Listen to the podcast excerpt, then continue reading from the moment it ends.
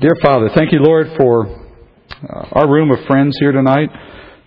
Many men and women who have been a part of what we do here for so long now and have made a faithful uh, routine of being here and hearing your word and encouraging me by their regular attendance. And, and I pray, Father, growing in the grace and knowledge of their Lord Jesus Christ as a result. Um, it's an encouragement to me, Father, and I pray, Father, it's also uh, a glory to you that you would uh, call your men, your children, the men and women in this room, uh, into a faithful pursuit of your word. That even as we may learn some uh, some things, a lot of things on a given week, but perhaps less on another, that that's not as important. I, I suspect, Father, as it is that we are diligent, that we are dedicated to the pursuit, and that we um, we become a student of the word as a lifestyle and not as a season or as a task. And I pray, Father, that uh, tonight uh, you would bless those hearts who have made that pursuit their own, that they have uh, given of themselves as you've asked them to do, and that what they would uh, experience here and in the weeks to come, and in general as they've uh, gone about following you and your word, that they would they'd see the fruit of that. That we'd all see that, Father. Uh, that that fruit would be something that clearly demonstrates that you bless those who seek you in your word, and that that blessing, Father, would encourage us all the more and that it would give us opportunities that we couldn't have had otherwise, and that it would uh, allow us to become that person that Christ would have been in our place for the needs of those around us, that we can represent you well. For Father, that's what this is all about. It's not about a pursuit of knowledge, it's not about an attendance for the sake of being counted or any of those things, Father. It's really about you and about what you choose to do in us through your word. So we ask, Lord, for that blessing tonight. In Jesus' name I pray. Amen. Many times, the proper interpretation of Scripture will depend on our understanding of the author's times and his circumstances. And that's particularly true in the case of the New Testament epistles. Those letters are Scripture, of course, so that means that the messages you find in the letters are timeless. And the truths are certainly applicable to all believers in all circumstances, but our application requires that you have an appreciation for the specific situation that was concerning the author when he wrote it and the audience he wrote it to. And I'm not saying eternal truths turn on circumstance, but I am saying that your proper response to those truths does turn to some degree on your circumstance. Last week, Paul was commanding Timothy to instruct men and women in the church in Ephesus in certain ways concerning their behavior, but his advice didn't just come out of thin air. Uh, it's not as though Paul had an idle day on his calendar and he just thought he'd rip a letter off to Ephesus with a few ideas about how they should live. It wasn't as if the church in Ephesus had no idea of how to conduct itself in the congregational meeting. After all, Paul had spent considerable time in this city during his journeys before he wrote the letter. And more than that, he left Timothy behind so that Timothy could lead the church concerning those things. So clearly the church was aware, in some sense, of how to conduct itself in everyday life.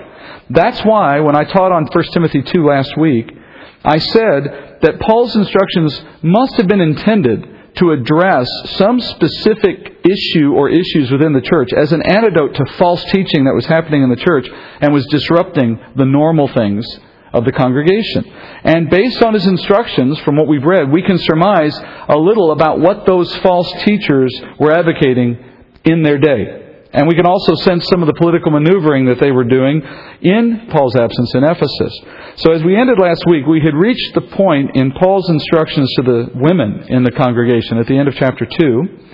And his instructions we noted last week were concerning how women behave in the context of the congregational meeting, of a gathering of believers. That meeting time was a time of teaching, and it was teaching for the benefit of the entire church. And in traditional fashion, that teaching would have been conducted by male teachers, male leaders in the church. Though a person may have been assigned to teach, nevertheless, it would also have been common in that day for members of the congregation to stand up and to offer their own ideas concerning the teaching, even in the midst of the congregation. There might have been a discussion even among some of the men in the room concerning what they had heard from the teacher, with the teacher still present in the room teaching. And I'll give you an example of this to show you that this was a common way in which teaching was conducted in Paul's day. And it's Paul's own example from when he arrived at a synagogue in Antioch during his own ministry. In Acts 13, 13, we read this. Now Paul and his companions put out to sea from Paphos and came to Perga in Pamphylia. But John left them and returned to Jerusalem. But going on from Perga, they arrived at Pisidian Antioch. And on the Sabbath day, they went into the synagogue and sat down. It's a congregational meeting of the Jews on a Sabbath. He goes in and he sits down, which would indicate he joins the congregation. Of course he would. He's a traveler. He's not a normal participant there. He's a visitor. Moving on, it says in verse 15. After the reading of the law and the prophets, the synagogue officials sent to them saying, Brethren, if you have any word of exhortation for the people, say it. So there you have the official who read the law and was officiating in the room, opening it up for anyone in the room to stand up and teach concerning what had just been read out of Scripture. We don't do that today, obviously. It's not the normal practice in the church, though it could be. The point I'm making is that the nature of the congregational meeting was different in his day, and so the expectations for what could happen in the room were different. And then one more verse, verse 16, in response to that invitation, it says, Paul stood up and motioning with his hand said, Men of Israel, you who fear God, listen. And what follows in chapter 13 is Paul's extended teaching of who Jesus was in fulfillment of Scripture. And in, at least in that particular case, it's met with a positive response, and they ask him, Would you come back next week and teach us again? That's the traditional understanding in Paul's day of how religious gatherings were structured, at least within a Jewish context. And although it's different for us today, I want you to have that background because that's the form and the decorum of what was naturally expected in the early church as well, for it came out of a Jewish centered church. Obviously, over the centuries, it's evolved. But at the early point, in the time of when this letter would have been written, in around the 60s AD, this would have been the expectations probably still. So, with that in mind, we see Paul instructing the men in the church to pray together for the salvation of all men within society. We studied that last week. Paul's goal was to make sure that the church was acceptable and dignified within the culture, not a pariah. And as I said last time, it was a departure for Paul to advocate for this because traditional Jewish thinking sought to separate the Jewish people from the rest of society, not to associate with Gentiles, to be haughty, and they gave little consideration to non Jews. They would never have prayed for the salvation of Gentiles. We saw that the false teachers had a Judaizer quality to them. They came in trying to teach the law in the wrong way. From that, we surmise that they were advocating for a return to a more Judaistic lifestyle, even within the Gentile church, something you see written about in the other epistles. And Paul was trying to contend with that. And so he writes with this advice for men as a direct assault against what the false teachers were advocating. The false teachers apparently were trying to reimpose some sanctimonious attitude among the church in a very pharisaical way. And Paul says, No, I want you to break up that monopoly on piety. I want everyone out directing the church to pray openly in unity for all people, sidestepping any attempt by these false teachers to take over and monopolize the life of the body. Then Paul moved to countering false teaching that had been directed at the women in the church. And we left off at around a passage near the end there, beginning in verse 11. We got a little ways into it, didn't get very far, so I'm going to read again from there. We're going to pick up in verse 11 again. And he says, A woman must quietly receive instruction with entire submissiveness. But I do not allow a woman to teach or exercise authority over a man, but to remain quiet. Now, as I said, we covered the first part of these verses last week, so let's just begin with a, a little reminder of what we learned. First, we know Paul is speaking about a specific situation in the church body. The context here is that of a larger gathering of the church where men and women are gathering together, a corporate gathering for teaching. And as I noted last week, this was a, a bit of a departure from traditional Jewish meetings. Usually in a synagogue, men and women were segregated. They might be listening to the same teaching, but there was often a barrier put up between the two groups so that they were each occupying different halves of the same room and couldn't see each other. If you've ever been to the Wailing Wall in Jerusalem, they still do this there. There's a big you know, sort of fabric fence that separates where the men go and where the women go as they approach the wall. But in the church in Ephesus, Paul is not advocating for any segregation. He accepts the prospect of men and women congregating together, for that's God's desire for the church. And that's an important development, especially for the women, obviously. But it also helps us understand Paul's instructions. He starts by asking that women, in that context, would accept teaching with entire submissiveness, which, as I noted last week from the Greek language, it could be translated whole obedience instead of entire submissiveness. Their whole obedience. This is where I want to start tonight. Why do you think Paul singles out women for that word? I mean, why didn't Paul say everyone must receive teaching in whole obedience? I mean, is he suggesting that only women need to concern themselves with the obedience to teaching? Clearly not. All of us are supposed to submit to leaders. All of us are supposed to obey the Word of God. Therefore, we have to ask the question, why did Paul have to single out women in this respect? It means that I think that Paul singled out women because there's some failure going on among the women in Ephesus in obeying their teachers, that this is a correction that was necessary. Therefore, we might assume that the false teachers in the church had managed to gain some kind of audience among those women. Perhaps some women in the church had come under the deceptive influence of these teachers, and as a result, these women were rejecting sound teaching from elders in the church. More than that, it would appear these women were then disrupting the congregational meeting by openly challenging the authority of the male teachers in that setting. Perhaps they spoke up to defend the teaching of the false teachers. Or perhaps they sought to offer their own contrary opinions to the teaching. But in any case, Paul specifically says that women may not teach and may not exercise authority in the gathering. And when he mentions teaching, then, he's referring to this normal practice of congregational members offering teaching from their seated positions in the audience, as we saw Paul do in Acts. It was acceptable for men to challenge the male teachers in that way, in a respectful fashion, but Paul says it is not acceptable for women to do the same. Women should not seek to compete with male teachers in matters of Scripture in a public setting. Paul says to do otherwise is to challenge the authority of the teacher and to exercise authority over male leadership. As we noted last week, the Greek word Paul uses here for exercise authority over, it's a phrase in English, but it's one word in Greek, to exercise authority over, it's a unique Greek word. It is not the common word for authority. In fact, it is so unique, this is the only place it occurs in the entire Bible. It means to take authority inappropriately, to domineer someone who has the rightful place of authority. So what Paul is saying is women may not domineer or usurp male authority by rising up in the congregation to offer a contrary opinion. Instead, they should remain seated and, quote, quiet, Paul says. But the Greek word for quiet does not mean silence.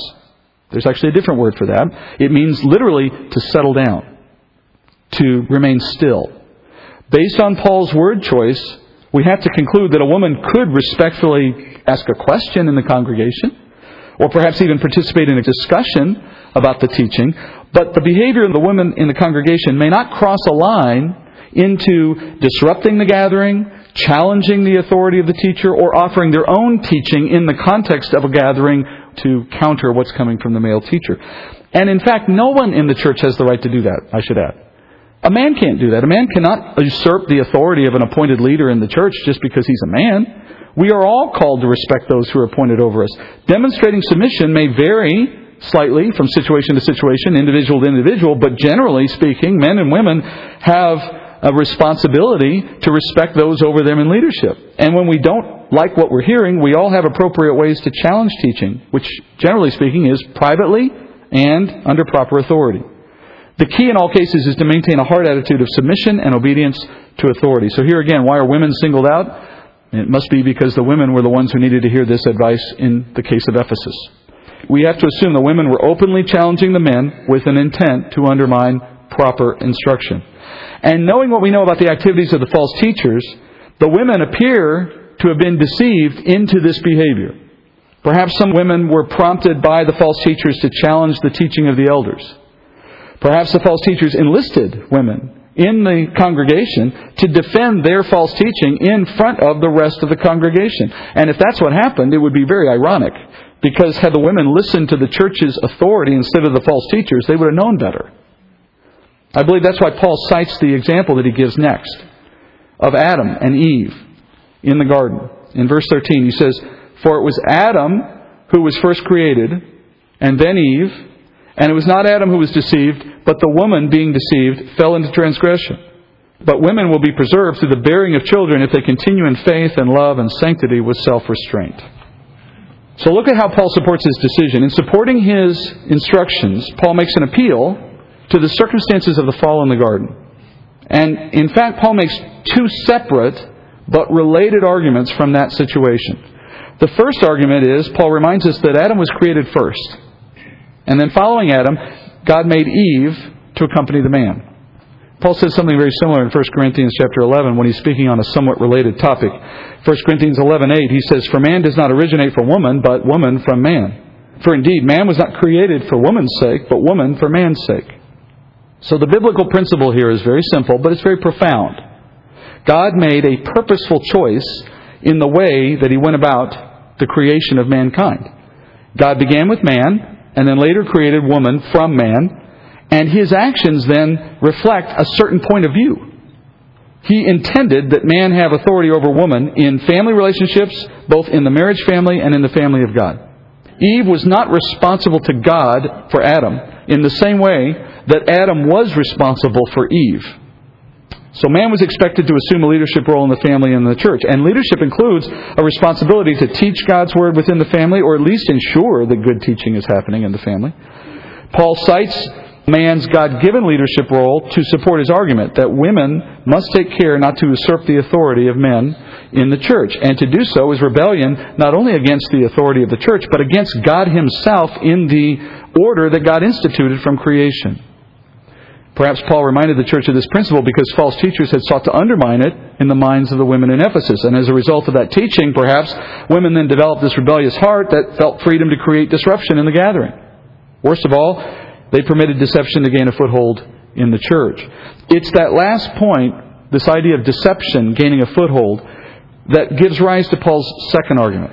So his first argument is there's a natural order to the authority God has established in the family and in the church, and it's reflected in the way he went about creation. It was his statement to mankind about where headship lies. But then, secondly, in verse 14, Paul says that the fall of mankind began in a similar fashion. A woman was deceived by the serpent, Satan, we know. She was misled by his lies, and so she followed after that teaching, teaching contrary to the Word of God. And as a result of her mistake, she influenced her husband, who then made his own choice to sin. So while woman isn't to blame for Adam's sin, her deception certainly played a role in the outcome. So Paul cites the history of the fall to illustrate the danger of the situation that's present in Ephesus. Women in the church being deceived by false teachers, those women adopting wrong views of the law or of other things. So Paul warns that those women were in danger of repeating the mistake of woman in the garden by becoming a source of corruption in the body. Paul is not suggesting that women in general are congenitally predisposed to deception more so than men are. He's simply using the garden as an illustration. The church should remember the lesson of the woman in the garden to avoid making the same mistake again. That's his point. You could quote Paul this way Once before, a woman fell under deception of the enemy, and by her deception, the enemy led man into sin. So, let's be on guard against the enemy pulling that trick on us again. It's interesting to consider why the false teachers targeted women as they apparently did. Perhaps the false teachers targeted certain women that they happen to know were impressionable or easily influenced.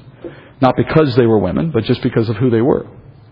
Or perhaps the false teachers felt that they were less likely to persuade men, since the men might have felt more pressure to remain loyal to the teaching of the elders as fellow men in the church.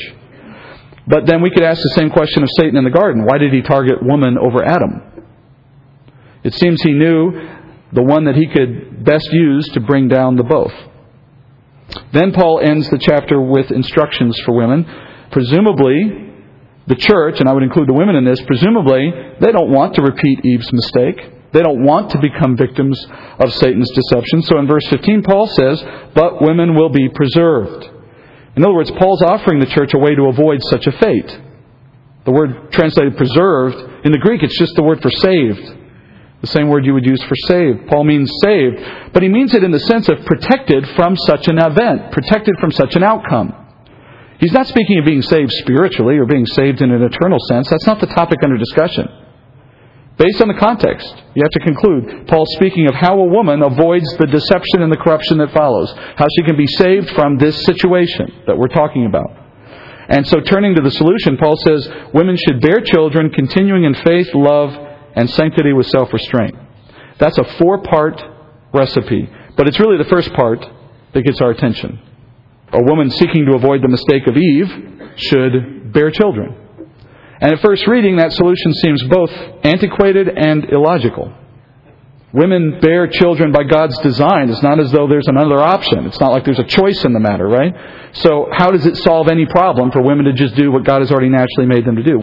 And for that matter, what do we say about women who don't marry or don't have children? Are we saying that they're sinning by acting contrary to Paul's instructions? I mean, that's where this discussion sometimes goes, leading us to wonder what is Paul thinking?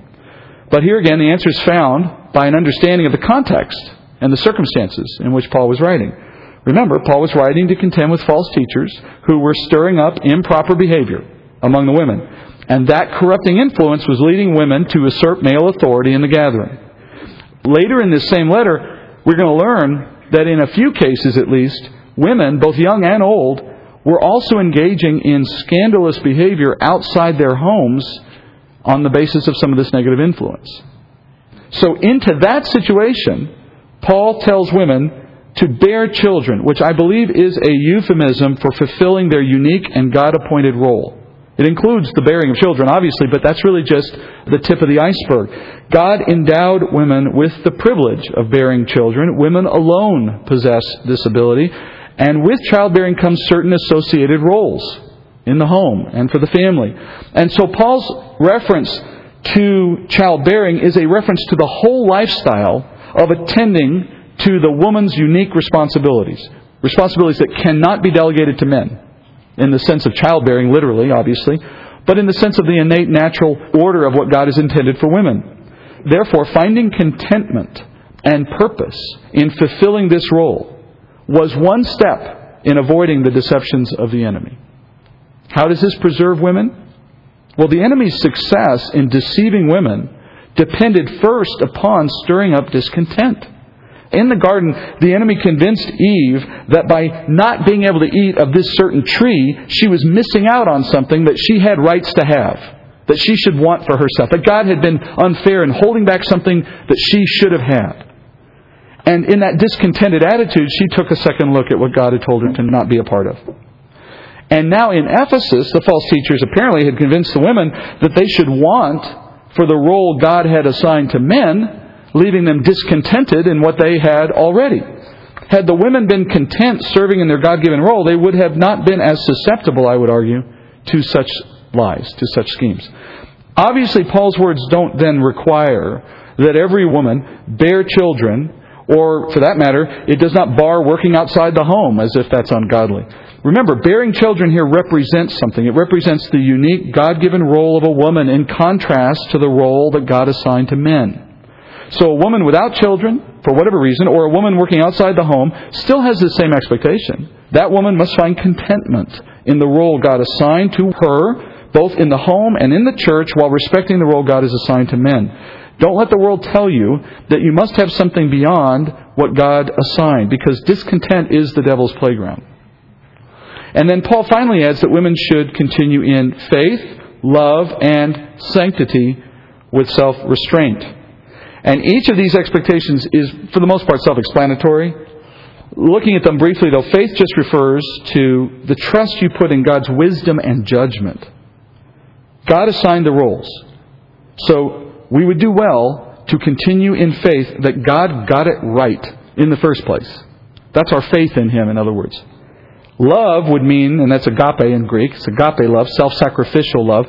That means honoring others above ourselves, including respecting the leadership of those who are in authority, and not seeking for ourselves, but seeking for the benefit of others. And then finally, sanctity with self restraint. It refers to living in holiness and in self control, because ultimately the problems in this church stem from a lack of those things. The enemy can come against us anytime he wants, and you can't do much about that except pray.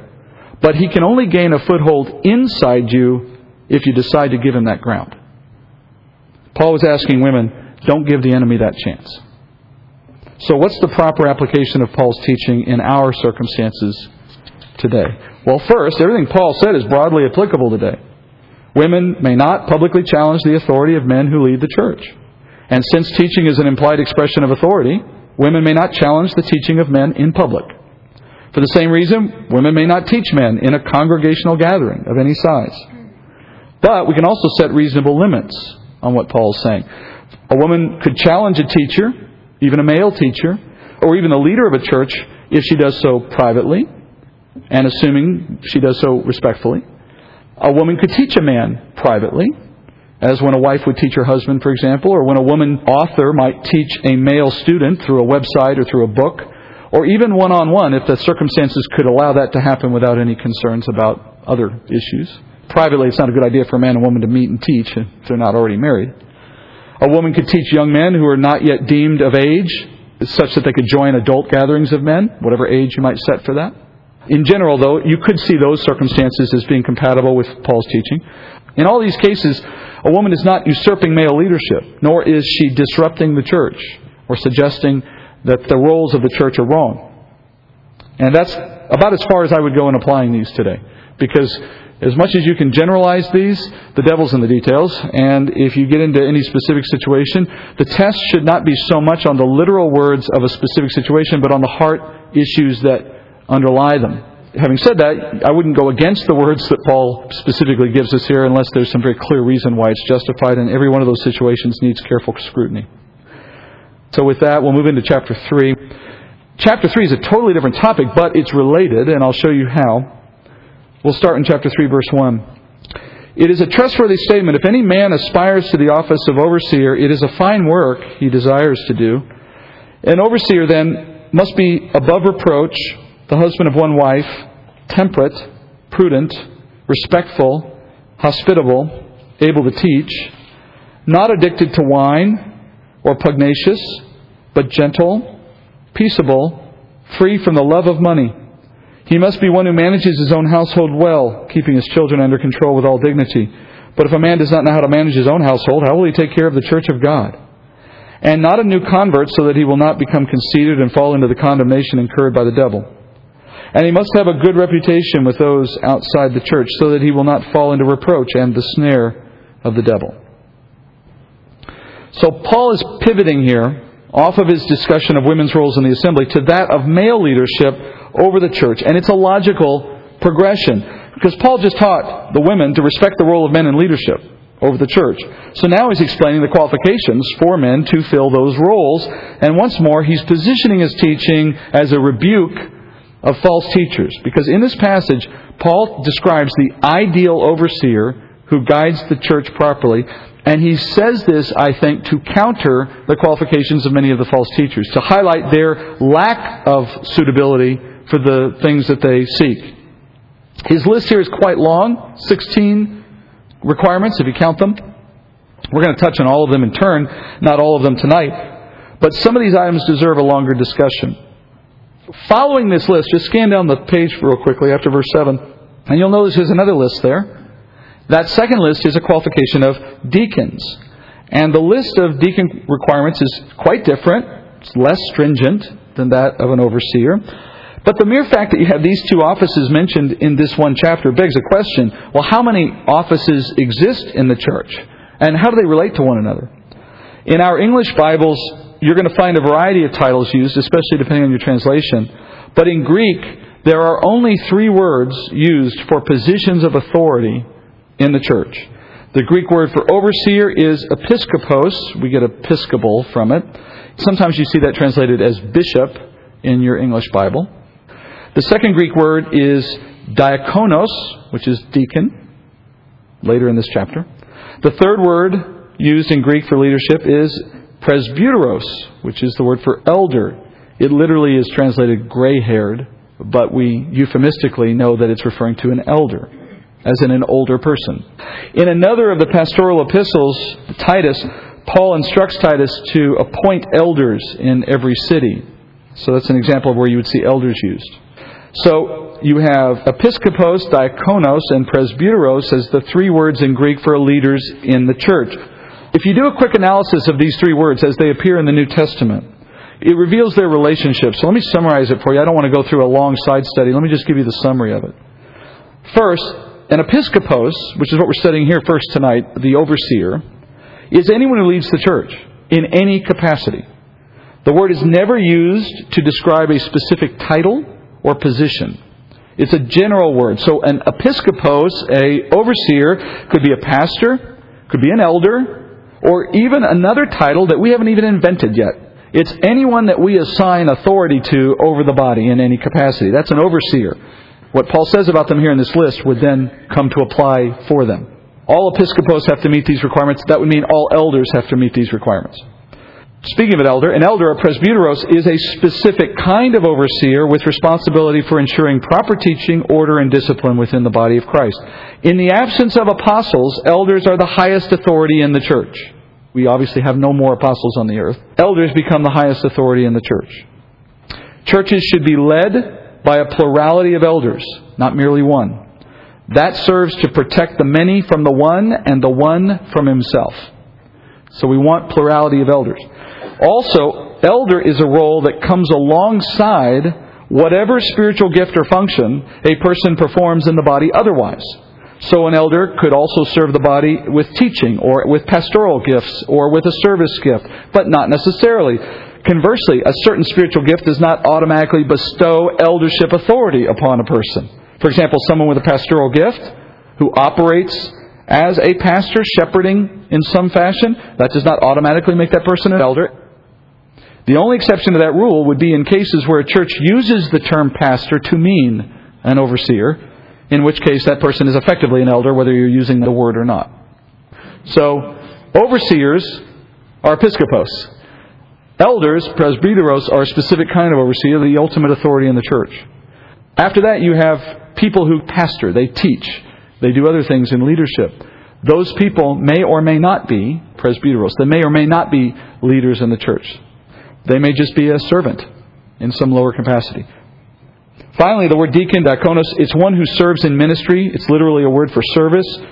That word appears 29 times in the New Testament. Of those 29 times, it's translated as deacon three times, minister seven times, but servant 19 times. Consequently, the best definition of the duties of a diakonos is one who ministers to the church through their service. They are mature members of the body. They are assigned certain service responsibilities by elders or other overseers, but they themselves are not overseers. They carry no authority over the body apart from managing their own service or managing those who work under their direction. In some church traditions, however, the governing group over the body is called the deacons. In such cases, those deacons are effectively operating as overseers, and so they should be thought of as elders despite their title. We'll look at the qualifications of deacons later. So turning back to overseers, episkopos, Paul opens in verse 1. He mentions that those aspiring to the role are doing a good work, a fine work.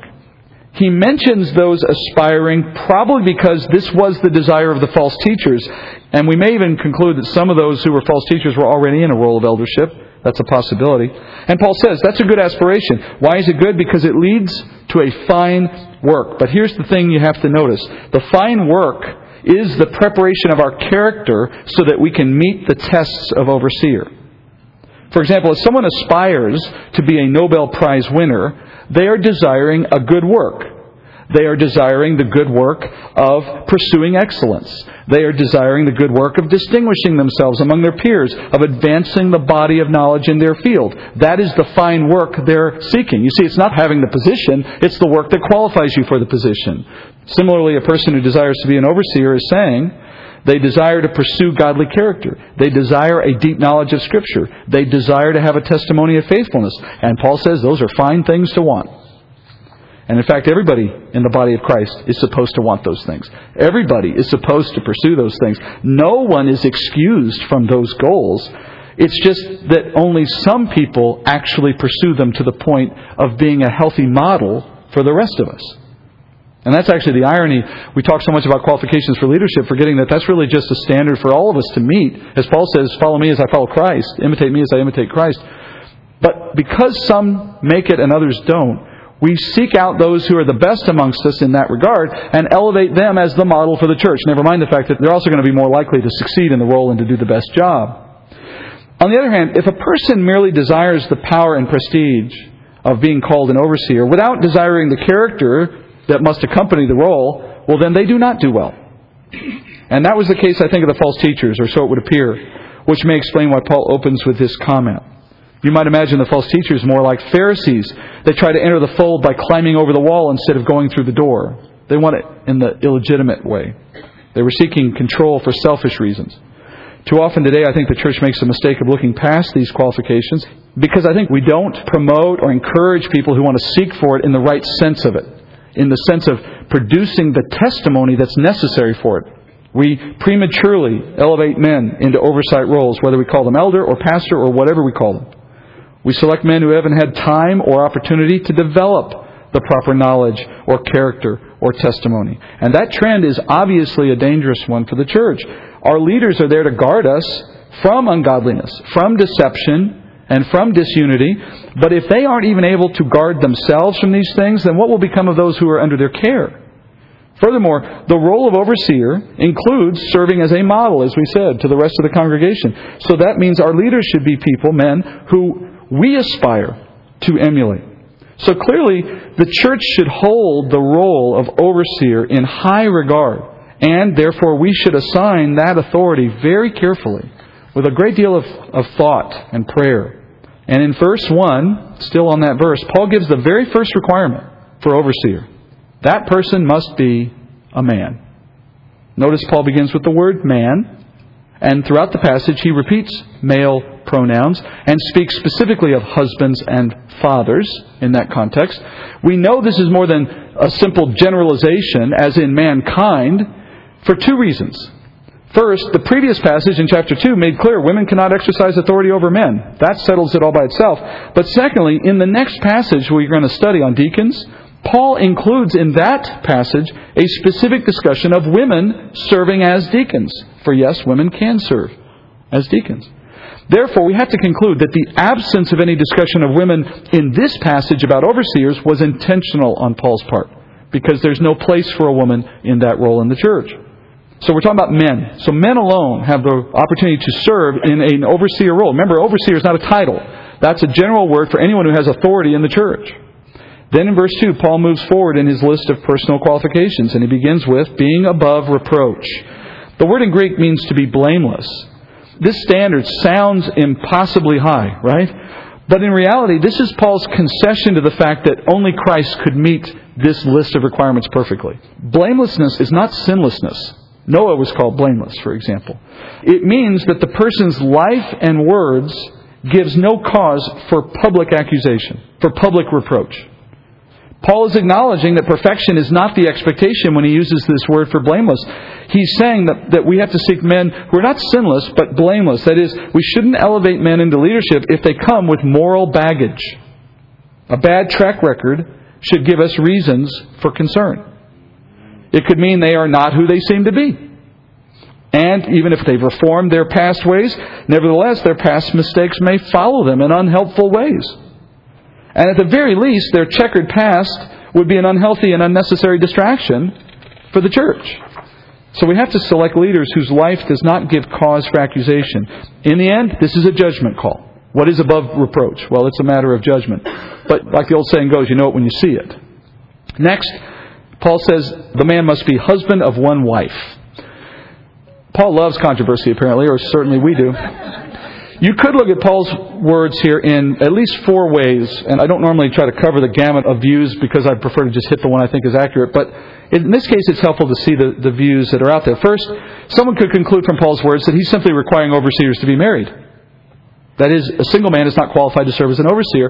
You could make some good argument for why that might be a good practice, not the least of which would be temptation, but also because in that state of married life, the overseer is in the best position to minister to the widest audience within the church, knowing from personal experience what married life and family life requires. Furthermore, that was a Jewish requirement. Rabbis in the synagogue had to be married. Secondly, you could conclude that he's asking that overseers have been married only one time ever. That argument would take Paul's words hyper literally and it's the most unlikely interpretation because it doesn't relate to any other biblical standard. For example, Scripture clearly allows remarriage in the case of the death of a spouse. So to say that Paul is ruling out that possibility for an overseer, that would seem inconsistent with Scripture, and therefore I don't think that one is correct. But thirdly, Paul may have been insisting that overseers be monogamous, that is, married to only one woman at a time. In Eastern cultures, polygamy was common. It's still common in places in the world today. So a man with multiple wives who then became a believer would have entered into the church congregation bringing his multiple wives. He certainly would not have been asked to divorce them because he had become a believer. That doesn't make him more godly. He would have been faithful to the marriages he already had, and it would continue that way. But he could never be an overseer under those circumstances because his marriage was not the godly way to practice marriage. He was not a good example in that regard. Therefore, Paul was simply teaching that church leaders must model the correct form of marriage. Don't let polygamists be overseers. If that were the case, then it would be a very small matter for us today and not one we'd commonly experience. Finally, we could interpret Paul to be teaching that a man must operate morally in marriage. That is, he must honor marriage as God intended to in all respects. So if he's unmarried, he must be morally upright and not engage in fornication. If he is married, he must not commit adultery or take multiple wives, which is adultery. He must not divorce. He must not marry a divorced person. These are simple rules of moral marriage from Scripture. It is my view that the final one is the truth, and not to exclude necessarily some of the other ones, like the idea earlier of multiple marriages, but all of that's incorporated into that fourth view. That marriage in a moral context is the goal. And therefore, I think Paul's teaching that, as in all areas of life, we want our overseers to model the ideal practices of our faith. We aren't saying that those who fail this test are less godly among us, nor are we saying that men who fail these tests stand guilty or condemned any more than they would for any other sin. We all have the sin of our lives behind us, regardless of which ones they were. Paul is simply saying we want our leaders to stand as models of what's best and true and right without condemning those who can't meet those tests. And marriage is so important to the health of the family and to the church that we shouldn't elevate men whose testimony does not exemplify the ideal standard. Now, that requirement raises an interesting question. And the question is how much accountability do we place on someone prior to coming to faith? Well, some would say life prior to faith is not relevant to the questions of qualification, since we all behaved in godless ways prior to faith. Who could meet any of the tests of overseer before they were a believer, right? After all, Paul himself was a murderer before he became the apostle. Others would argue that certain sins follow us in unhelpful ways, and that could compromise our ability to serve as a role model, like divorce, for example. But if you're expecting me to resolve this, I'm not, because there's really no simple answer to that question. There is no one who is an overseer who does not have a history that would have disqualified them if you take it into account. Name someone who was above reproach from birth. Not going to happen. So everyone has a degree of disqualification in their past, depending on how far back you want to go and which things you want to emphasize. And yet men must take the role, so we must give it to somebody. So it becomes a matter of a judgment call. We have to trust the Holy Spirit to lead us in these decisions one at a time. Can we accept someone as an elder, for example, who comes out of a divorce situation, but that was a prior to faith experience? Perhaps. If Paul is a murderer could be accepted, perhaps a person who has a divorce could be accepted. On the other hand, might that not be the wisest choice in a congregation where other men were available who had a testimony that didn't include that baggage and could serve in the role and we could dispense with that controversy in that case, well, then that might be a better choice. You see, no one has a right to the role. No one has it coming. And it doesn't say anything negative about those who don't have it. It's just a matter of whether the church believes elevating this particular person, whoever that may be, is the Spirit's leading for them and their situation and the best representation they can offer both to the world and to the needs of the body. And while we may excuse certain choices prior to faith, if those same behaviors continue after faith, well, then that's an entirely different story. We do expect people's lives to comport with the standard of Scripture after the point that they have the guiding of the Holy Spirit. And that's really who we're focused on, is those within the body who best exemplify what we believe as a result of coming to faith. Heavenly Father, give us wisdom in these things and Guide our hearts against prejudice and against self righteousness and piety, but also, Father, against fear, against uh, a lack of courage to make difficult decisions for the better of the, of the body. Um, we want to do all that we do in love so that the body is edified, but we mostly want to do what you want, Father. That is to say, we want to please you before we please men. So I ask, Lord, that what we've learned would help guide us in these difficult decisions. If we are someone who is in a position to influence the decisions of leadership, Father, I pray we would uh, be worthy of that honor and that responsibility by guiding, uh, by letting our hearts be guided by Scripture. If we are someone who aspires to leadership, Father, I pray that you would guide us in how to become the one who is uh, uh the best possible representative, the best prepared, because the, di- the times are difficult for those who lead. And for all of us, Father, I pray that we would uh, we would not uh, we would honor those that, that lead us, and we would uh, not make things difficult for them, for that is not to our benefit in the long run. Uh, but that we would support and pray for them, and uh, that we would honor the order of things as you've created them. For we know, Father, that will lead to the best for us. We pray all these things, Father, in Jesus' name. Amen.